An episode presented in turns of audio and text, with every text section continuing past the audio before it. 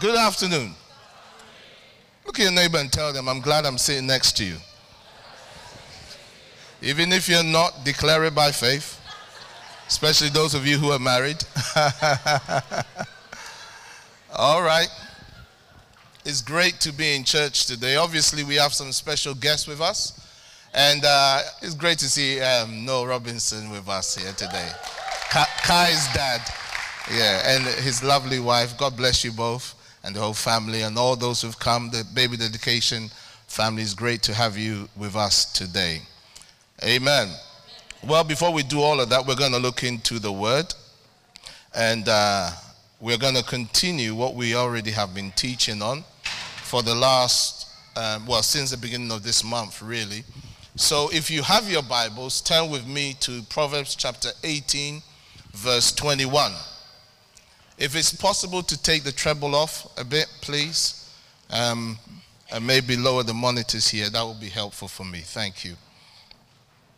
Why don't we pray again? I know we've prayed already. Ayo prayed for me, but why don't we pray again and ask the Holy Spirit to help us with the Word of God today? So please, if you could stand and let's just pray. If you could stand where you are, we're going to pray and ask the Holy Spirit to speak to us through His Word. If you can reduce the treble a little bit more. Heavenly Father, we want to thank you for your mercies and for your grace.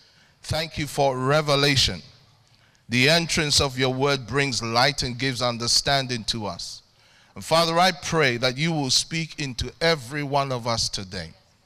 Take these simple words and burn them in our hearts to bring transformation in Jesus' name. Amen. Lord bless you. you may take your seats. We've been looking at our authority as believers, um, our authority, and this is part three. And specifically, we're focusing on the power of words. Proverbs 18 21 says, Death and life are in the power of the tongue, and those who love it will eat its fruit. I want to quickly go over some of the things we've already said and then build on it and continue where we left off last week. First of all, we've been talking about understanding kingdom authority and now authority. And kingdom authority, really, by that I mean the exercising of the supernatural power of God that is resident within his kingdom. And uh, specifically, we are looking at our authority within the context of words. Our authority being exercised in God's kingdom within the context of words. Proverbs 18 21, what we've already read says, Death and life is in the power of the tongue, and those who love it eat the fruit thereof. In other words, within our words, there is the potential for vitality and there is the potential for regress and degradation. Death and life is in the power of the tongue. And those who love the tongue and speaking eat its fruit. And also, we said that God's kingdom is established through words, primarily. In fact, the whole creation, the scripture says, is held together by God's powerful word. Hebrews 1 3 talks about our Lord Jesus being the brightness of his glory and the express image of his person, the Father's person. And he, our Lord Jesus, upholds all things by the word of his power, or holds everything together by his powerful word. So even the whole of creation is held together by words, the word of God. Scripture also says in John 1 1, in the beginning was the Word, and the Word was with God. The Word was God. The same was in the beginning with God. All things were made by Him, and without Him was not made anything that was made. In other words, God the Father and the Son of God, when they created, it was through the Son expressing Himself as the Word. So everything is held together by words. And beloved, your life itself, whether you realize it or not, is held together and governed by words as we began to look at. We talked about the fact that your words express the condition of your heart. Your words express the condition of your heart. Our Lord Jesus says it like this in Matthew 12, from verse 33. He says, Either make the tree good and its fruit good, or else make the tree bad and its fruit bad. For a tree is known by its fruit. Brood of vipers, how can you, being evil, speak good things? For out of the mouth, out of the abundance, sorry, of the heart, the mouth speaks. 35. A good man out of the good treasure of his heart brings forth good things, and an evil man out of the evil treasure brings forth evil things. So, words are the expression of the condition of our heart. Now, at times in our context, in our society, we tend to play down on the importance of words. And, you know, we, we, we know the playground, um, um, um, so, uh, uh, you know, that rhyme. Sticks and stones will break my bones, but names will never hurt me. That's one of the biggest lies the devil ever told. because sticks and stones may break your bones, but words will certainly hurt you. You and I, whether we realize it or not, our personalities are products of all the words we have heard and received. So, words are very important. And uh, our Lord also tells us that we will have to give account for every word we have spoken on the last day. Verse 36 of Matthew 12 says, But I say to you, our Lord says, But I say to you that every idle word men may speak, they will give account of it in the day of judgment. That word idle simply means useless words, words we didn't really mean, words that had no power to it. We will have to explain why we said those words. Now, beloved, if we have to explain ourselves concerning useless words, how serious is it concerning the words we actually meant? It's a very sober thought. And then our Lord also teaches us that our words either condemn us or they justify us. 37. For by your words you'll be justified. That means you'll be acquitted, you'll be held as without any fault or guilt will be rendered free to go and to do whatever you're supposed to do, or by your words you will be condemned. That is, you'll be held guilty and you'll be held accountable, or you'll be held as an individual who should be punished because of the things you have said. That's how serious words are. And then we talked about the reality. Since it is so, we need to learn to tame our tongue. James chapter 1 verse sorry James chapter 3 verse 1 James the apostle that's the Lord's younger brother says my brethren let not many of you become teachers knowing that we shall receive a stricter judgment. And then he goes on to narrate about words and the role of the tongue and how serious it is. Now that verse is really saying this. Every time we instruct others and we tell others what they should and should not do, like I'm doing right now, we are held even more um, accountable. We become even more accountable, and the judgment or the yardstick that is going to be used concerning us will become more severe. So every time we pass judgment or we are instructing others, like I'm doing now, Every time we're, we're doing that, we are going to be held into a stricter judgment. But it goes more than that. When we are telling our children what they ought or what they ought not to do, hopefully we have done better. I remember the story of the individual who, after his child gave him the report, his school report, Prophet Arnold told us this story. After his child gave him his school report, he lambasted the child about how dumb the child was and how stupid the child was. And then the, after the dad had finished, the child said, Daddy, look at the name underneath. And it was his own report that he had received as a child. anyway, let's move on. So the point is, our words, those of us, we need to tame our tongue because we are going to be held very accountable concerning the things we have said. Now, we also talked on the reality, and this is where we are now. Um, no, actually, no. I'm still recapping. Your words affect the direction of your life. We talked about that. Your words affect the direction of your life. Again, most people don't, don't put two and two together. Um, sometimes you can have someone who's very smart, has a lot of things going for them, but their life somehow doesn't work out the way they think it should. And I tell you, look at the words you have spoken over yourself. The words you have spoken over yourself has determined where you are right now. Say to your neighbor, you can change your destiny. For some, that statement sounds like blasphemy because it sounds as if I'm saying you are God. No, God has put certain um, laws and principles in place for us to observe. He has given us the power of choice. He says, choose life. He says, choose life that you and yours will live. So we can decide the direction of our lives. And James chapter 3, verse 6 teaches us this truth. He says in verse 6, I'll read it in the NIV. He says, The tongue is also a fire, a world of evil among the parts of the body. It corrupts the whole body, sets the whole course of one's life on fire, and is itself set on fire by hell.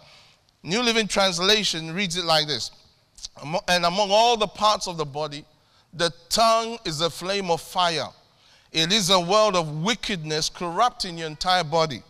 It can set your whole life on fire, for it is set on fire by hell itself. In other words, whoever and whatever is controlling your tongue is controlling the direction of your life.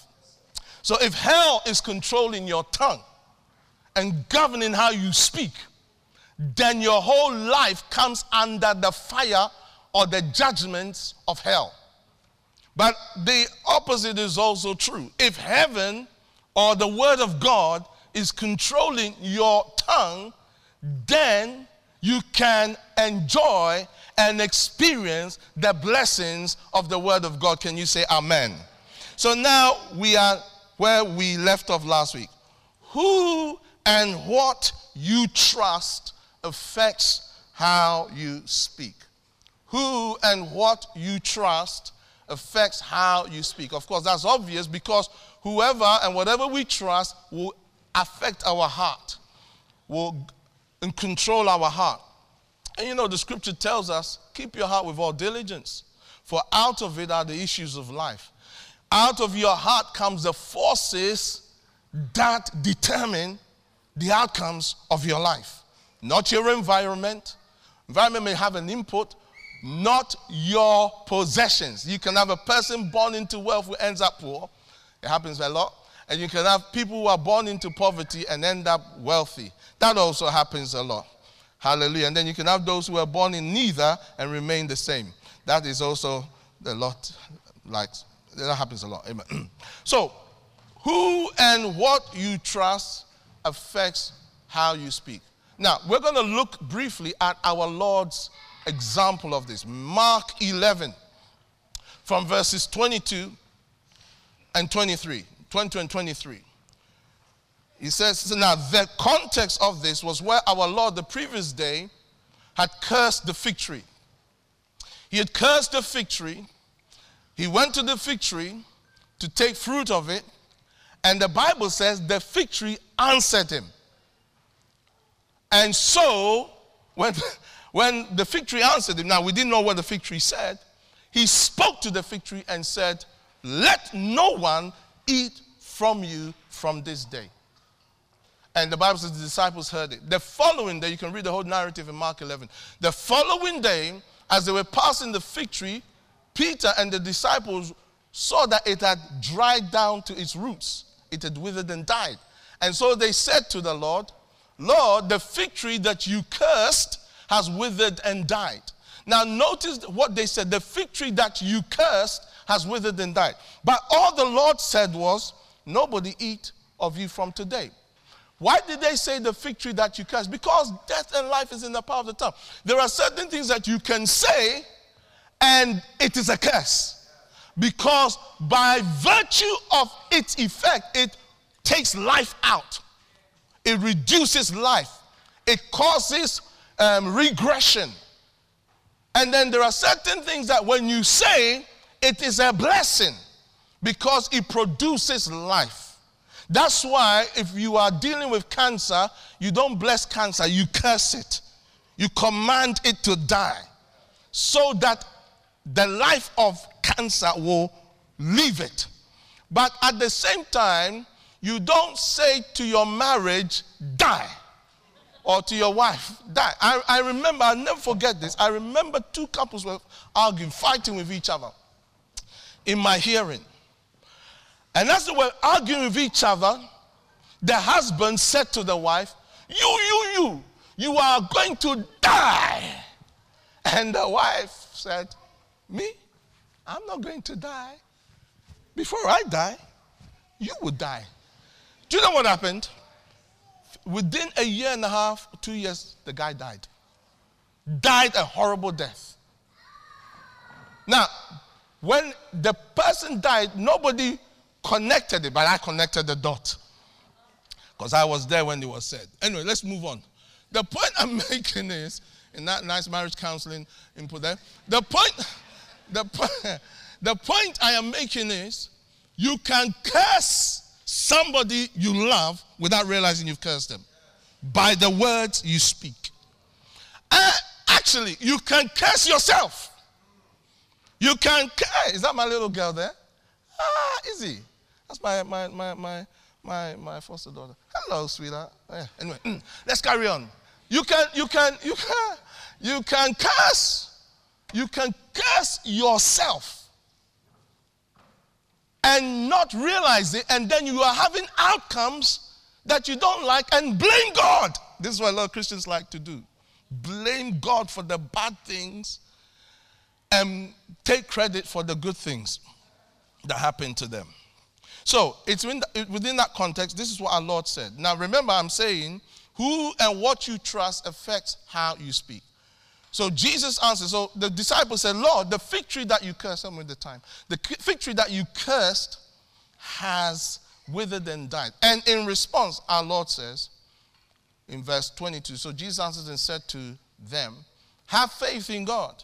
For surely I say to you, whoever says to this mountain, Be removed and be cast into the sea, and does not doubt in his heart, but believes that those things he says will be done, he will have whatever he says. This, these are the words of Jesus. Now, in my early days, when I first read this, I filtered it. I filtered it like this He couldn't possibly mean a literal mountain.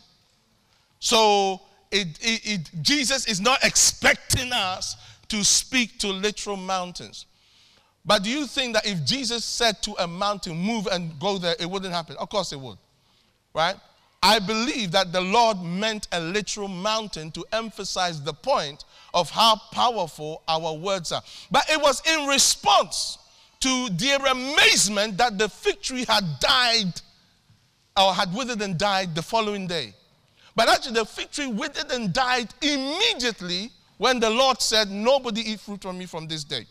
Now, the thing about words is when they are spoken, you may not see its impact immediately, but it has an impact because words are like seeds, and your heart is like fertile ground. And the words that are being spoken, once they enter into your heart, they germinate and begin to produce over time. That's why you have to be very careful what you say. Um, so sometimes people will see bad things in the spirit, especially prophetic individuals. They will see negative things, and rather than dealing with it, they would then declare it. And so when it happens, they feel validated because they saw a bad thing and they told us it was going to happen and it happened, and so they are real prophets. No, often because you're not very smart. If I'm the devil, I will use you all the time. If I want bad things to happen, I'll just show it to you because you're going to release it. The enemy cannot interfere in your life without your permission. I'm telling you, even those things which the Father allows, there are certain things that we can literally say, actually, we don't want it. We don't want it. In my personal life, I'm not going to go into details. There's been a few times when I have felt like God was saying, such and such is going to happen within the context of He wants it's His will. And I've said, Well, Dad, if you, I said, Actually, I don't want it. I said, I don't want it. Now, I'm sure you are wondering what it is, but this is none of your business. The point is, I said, No. I said to the Lord, You know what? Here am I grieving and crying and sad about this thing that You've showed me is going to happen. I said, Well, no, that wasn't the deal here. That wasn't the deal. Our deal was this. So, no, I don't want it to happen. So, no, I don't want it to happen. And that was it. The thing stopped. It didn't happen again. Hallelujah. Anyway, I, I, can't go into it, it's too personal, but let me let's look at this scripture a bit more. So, faith in God affects how we speak. And what we say produces outcomes of um, outcomes for our lives because of our faith in Him. So when you learn to trust God, so our Lord says here, in response to their amazement about the fig tree, He says, "Have faith in God. Put your confidence in God, and believe the way God believes." Now, some people think God doesn't have faith. God speaks. You see, faith is not hoping something is going to happen. Faith is knowing an outcome and therefore acting in accordance with the outcome, even though it is not there. I'm talking biblical faith. So when God speaks, what he speaks, it's out of the conviction that of what he knows. So if God was to say to you that you have two heads, because he said it, another head will grow immediately. Because he said it. If he said you had 10 fingers, sorry, 10 fingers, that's correct, isn't that right? No. So if he says you had 12 fingers, then immediately you will have an, um, 12 fingers. Because everything he says happens the way he says it. So what faith is, he says in, in Hebrews 11 1 now faith is the substance of things hoped for is the evidence of what is not seen that is the basis the evidence that the thing that hasn't happened is definitely going to happen because of faith. Because faith is a persuasion and knowing of a reality as it is in our hearts and in our minds. And in the context of the Word of God, is embracing His reality. So the point is this when I have faith in God, whatever I am saying will seek to be consistent with what He says. If I have faith in God, then I am not moved by what I see Oh, hallelujah. I'm not moved by what I feel. Because at times I will feel a certain way because of what is going on around me, but my faith in God will declare what God has to say, regardless of what I feel and what I'm going through. That's how it works. And what happens is your feelings then catches up with your faith. So it is important to Learn to trust in God. But the reality is that many Christians don't really trust in God the way the scriptures encourages us. Believers tend to choose when they trust in God. Our trust in God may appear illogical and unscientific, but it can have tremendous positive and fruitful outcomes for those who learn to live their lives that way. At times when you're trusting God, you will look ridiculous. You will look ridiculous. This vision that you've been carrying for how long? Look at how long you've been carrying this vision. Lord says to Abraham, Listen, you are no longer called father, you are called father of many nations. And he walks around for 25 years being called father of many nations when he hasn't even really, okay, for 25 years he only had Ishmael, um, but he hasn't really had the promise that God told him. He walks around. When they say, What's your name? I, um, initially, say, What's your name? He says, Abraham. How many children do you have? Initially, none. What's your wife's name? Sarah you know, princess of nations, mother of nations. How many uh, has your wife had? She's actually clinically barren. It's a joke. So when Isaac was born, they, they gave him the name Isaac as a pun, and that was a joke. What a joke. Wow. A 19, uh, 90 year old woman gives birth and they're laughing. His, his name is laughter. In response to their faith. In other words, they learned to see and to declare things regardless of their circumstance. That's how faith works. And that's why whoever and whatever you trust affects how you speak. So they spoke consistent with what they were told by God, regardless of how they felt and of what the circumstances spoke. You have to stop feeling sorry for yourself. You have to stop feeling. Listen, it's one of the biggest enemies for you exercising kingdom authority. It's when you feel sorry for yourself. It's when you feel like, why is this thing happening? When you start to mollygrab. Is that a word? It's a, it's a word I've heard an American say. I think it means um, um, depressed and moaning and groaning, moaning and mollygrabbing and moaning. Hallelujah. You have to stop feeling sorry for yourself. Say to your neighbor, stop feeling sorry for yourself. Tell them. Yeah, you have to. It's such a terrible thing. Many years ago, I used to enjoy a certain party, pity parties. I loved them. They were really good parties. I would have these parties by myself, by myself, enjoy the party, moan, and make songs, dirges. I copy other people's songs, unlike Noel who writes his own. I copy and I'll sing, Nobody knows the trouble. I'll be, I'll be singing it in my room by myself with tears streaming. You know what happened? I just got more depressed. And then one day the Spirit spoke, From this day, no more. Oh, I wasn't impressed with that word because I like to retreat from time to time. So one day I decided to ignore him. So I tried to do my pity party thing and I looked for the lonely demon and it wasn't there. Thought, it's not there. I don't feel that lonely thing anymore. You know, I was tempted to literally call it back. And that's what many of us do.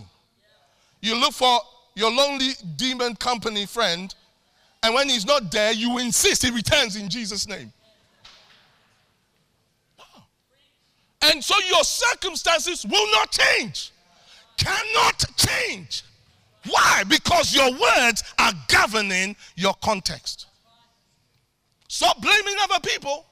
Look, you can blame everybody. And they might even say, yeah, it really is my fault. But your circumstances will still not change. So, what's the point of that? Everybody will agree with you. Oh, you've had it really bad. Oh, how terrible. Oh, yo. Oh. Listen, my friend said to me, Joe, I reckon you're going to be a hermit. You know, you've heard me say this story many times. They looked at me and they decided I wasn't marriage material. They decided it for me. And I agreed for a while, and I thought, nah, I don't agree with that anymore. I said to God, if you want me to be married, then this has to change. I don't mean how I look. This is cool. This is how I look. This is cool. I don't mean that. I mean, you can't resist. This is cool. I meant, I meant, I didn't mean that. I meant the fact that I, I want to be enjoying marital rights, marital rights, meant I should be married. So I said, unless you take the desire to enjoy marital rights, unless you take it away, you have to give me a wife. Simples. Yeah. Take it away or give me a wife. And that's what I said. And then I began to declare, declare and declare. And one day I said, you know what? Give me my wife. I said, I said, give me my wife. I, didn't say, oh Father, if you if it's thy will. What if it's thy will? There's no such thing when it comes to marriage. If I want to get married, there's no if it's thy will. It is thy will. So I said, give me my wife. Within a week, my wife came and proposed. I, we should start uh, the, the journey together. Ah, what are you talking about? What are you talking about? And people wondered if she was blind. No, it's the power of the word. yeah. What are you talking about? Your words are very powerful. Words are very powerful. You have to, you have to, you know, some, somebody said it's not logical. Of course, kingdom dynamics are not logical and they are not scientific. They are not supposed to be logical. They are not supposed to be scientific. If you want the realm of logic and if you want the realm of science, go and study medicine or physics or chemistry or biology or business science. These are logical things. And you should, by the way. But when it comes to operating kingdom authority, it goes beyond logic. You must learn to believe what God says. Learn the dynamics of the kingdom. Learn the dynamics of the kingdom. Learn the dynamics of the kingdom. Yeah. You have to. Like, like for instance, when we wanted children, Aisha would tell you, I just said to her, it's time. It's time to have children. Now, it's time. But you see, before it was time, we still use protection. I'm not stupid. but then I said, it's time. And I, mean, I can remember when the first one was conceived. I literally remember. Yeah. I'm just telling you. You can laugh if it's a liar. I'm just telling you. There are certain things that are not logical because they are in the realm of faith. The realm of faith. And your words, your words are so important husband and wife, what you say about each other behind your back is very important. Oh, I love you, honey. I love you, honey. Oh, God, why did you give this one to me? You, you, say to, you say to your partner in your face, Oh, yeah, I'm really glad we got married. I'm really glad. But behind her back or his back, you are hoping they will die. You think that hasn't happened in Christian marriages. I'm telling you, I've been pastoring for over 25 years. It does. if you want any context to change, start with yourself. Start with yourself. I said, start with yourself, with what you say about that context, how you speak, how you think. Reprogram your heart to agree with what God's word says. That's how you begin to usher God's kingdom into your context. Now, you must speak as a king, not as a beggar. Within the kingdom of God, our Lord Jesus has made us all kings and priests unto our God. But what I have discovered is that many believers when they are talking to God about their kingdom privileges, they talk like beggars. They talk like they have to beg God to, to, for them to enjoy the privileges of his kingdom. You know, it's such an insult to God. It's such an insult to God. Our Lord, first of all, has made us kings and priests unto our God. Revelation 1, verse 6. So, as kings and priests, he expects us to speak and to act like kings and priests. And as kings, we must learn to speak within the confines of his kingdom parameters if we want to get his kingdom outcomes. If you want the outcomes of the supernatural in every aspect of your life, then you have to learn to speak within the confines of the kingdom of God. Can you say amen? It's very important. It's very important. Now, you cannot speak like a beggar and expect a kingly outcome. So, how do beggars speak? They beg, isn't it? Is that politically correct these days to call people who are begging beggars? You know, these days. What are they called now? Um, uh, is that, is that um, economic, economic desirance? I don't know. What is the term? Ecclesiastes 8 4 and 5. Where the word of a king is, there is power. And who may say to him, What are you doing? He who keeps his command will experience nothing harmful. And a wise man's heart discerns both time and judgment. Listen, within your sphere of influence, you are a king. And you are irresistible when you exercise your authority. Nobody can challenge you within your sphere of influence when you exercise your authority. Nobody can ask you, what are you doing? You are a king. So you have the right to decree. Because when you decree, you establish legalities. You can declare, which is just pronounce what's already there, or you can decree by enacting legal principles into a context. In other words, you have said these are the boundaries and this is how I expect you to act. And your words are what determines the boundaries within your sphere of influence. That's why a child who is born again, if they're being attacked, a, a little seven year old can say to the devil, I rebuke you, and the demons have to leave. Because that is that child's jurisdiction. They're exercising the authority. One day, one of my children said to me, they were having, they said to Aisha, they were having a uh, um, bad dream. So Aisha said, next time, tell them in the name of Jesus, and then they will leave you. So he had the dream, and nothing came in the dream. And my, my child said to the, the thing in the name of Jesus, mention the name of Jesus. And he said, it's a, if what, what happened was uh, the thing was like a jack in the box. It, was, it started to run, and then it was ping, and it went way out into space.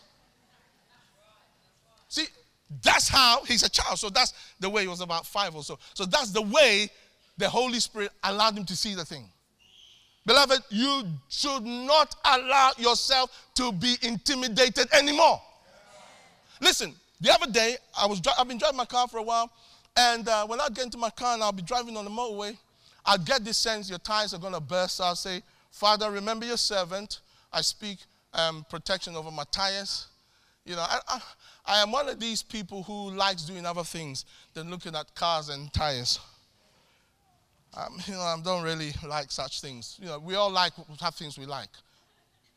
I don't like having to go to the garage. You know those things. So I was driving, so it didn't even occur to me to go take it to the garage. So many months I'm driving my car, and I'll be driving, going within the speed limit. I believe in that. and I will get that sensation, and I'll say, "I am. Remember your servant. I speak.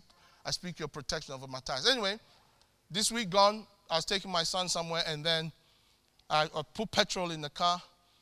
And then I noticed one of the tires was completely flat.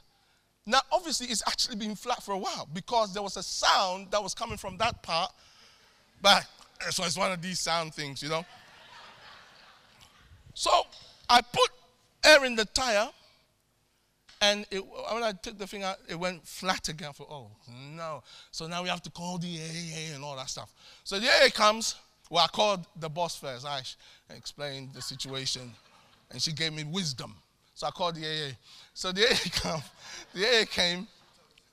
yeah, absolutely. Yeah, uh, you got it. You're, you're in the spirit. Yeah. So the AA come, and then he's the guy. I tell him what happened. He, I thought they were going to tell me to do change the spare tire. I don't know who they're talking to. Now I said, I, don't know how to don't even. I don't know how to do that. So they change the spare tire. I don't want to even know how to do it either. So because then I'll have to do. It. So they change the spare tire, and he said, "Let me check your tires." Every one of the tires condemned. They were all wobbly. So this thing I was picking up in the spirit was very accurate. You understand? But I was preventing an outcome in innocence, of course. Now, if I'd known it was busted and then I still drove, that's different. You can't enforce kingdom authority there. You're going to get an accident. But I didn't know, glory to God. So I was enforcing. And I've been driving fast and my wheels were a bit wobbly wobbly. My point is, normally in the past, if I'd seen something like I've said in the days of ignorance, you know, I sense I'm going to have a car accident. I'm picking up in the spirit, I'm going to have a car accident. My tires are going to burst. You know, that's the foolishness people do. And then when it happens and I just about escape, hopefully in Jesus' name, I say, Well, I saw it was going to happen. What good is that? Are you listening to me? You must exercise your authority. Say to your neighbor, exercise your authority. There are many statements that are religiously accepted and religiously acceptable, but they are unacceptable for the child of God. Statements like, I'm a sinner saved by grace. They sound religiously correct, but actually, I was a sinner. I'm not a sinner anymore, unless I'm referring to what I was in the past, if I say I am a sinner saved by grace and I'm saying it within the sense of I am still a sinner, it is scripturally wrong. Are you listening? Yeah. So, in the next five minutes, as I bring my teaching to a close, I just want to say one or two more things and then I bring my teaching to a close. You have to learn to speak the things that God's word says about you. You are the righteousness of God in Christ Jesus. What, that's what the Bible says. Say, I am the righteousness of God in Christ Jesus. The Bible tells us that we are the righteousness of God because of our faith in Christ Jesus. And that was because we trust in Jesus, we are the righteousness of God. Quickly, I just want to jump and say one or two more things and then we'll close. As a child of God, you must exercise your authority over your sphere. Because every time you speak within your remit, your sphere of authority, you are allowing things to happen or you are stopping things to happen. Paul said this in uh, First, 2 Corinthians 10 13. He says this We, however, will not boast beyond measure, but within the limits of the sphere which God appointed us. A sphere which especially includes you. Now, he's saying to the Corinthians, listen, you are within our sphere of authority. And that word in the Greek is metron, which really speaks of uh, um, sphere of influence. Um, it speaks of your limits, your boundaries that you can operate within. And for us as children of God, our sphere of influence includes our life and everything that affects our life. Our life and everything that affects our life is our sphere of influence. Secondly, it includes our immediate family and those members that are dependent on us, our dependents, those who are looking and relying on us. So my sphere of influence will touch those, my wife and my children. That will be part of my sphere of influence. And also, it includes our responsibilities. Any area of responsibility that has been given to our charge, that we have accepted, comes under our sphere of influence. It's part of our metron, whether it's in the workplace, whether it's at church, whether it's at home, whether it's with a friend who says, Look after this thing for me. When I accept it, it comes under my sphere of influence. And then our sphere of influence also includes arenas where our abilities impact. So, where you may do or say things and others will hear it and take it on board because they look up to you, then that is part of your metron as well. And finally, it's anyone who places themselves under our authority for whatever reason that also becomes part of our sphere of influence. So the point is, is this within your life, you have a sphere of influence, and the words that you speak affects those sphere of influences. If you speak into that context, you will affect it. If you speak life into it, you will affect it. If you speak death into it, you will affect it because it's under your sphere of influence. And your words, because of its intrinsic nature, impacts tremendously your sphere of influence. I, I conclude with this. If you want your words to be effective and powerful, you must yield yourself to God. And I will continue that next week. Amen. We're going to pray. I want us to bow our heads. We're going to pray. Amen. Give glory to God. Hallelujah. I want you to bow your heads, close your eyes. I want to pray very briefly, very quickly. We said a lot about words. We're talking about our authority as believers. But as an individual, if you are here, you can't really enter into that authority as a child of God until you surrender your heart to Jesus.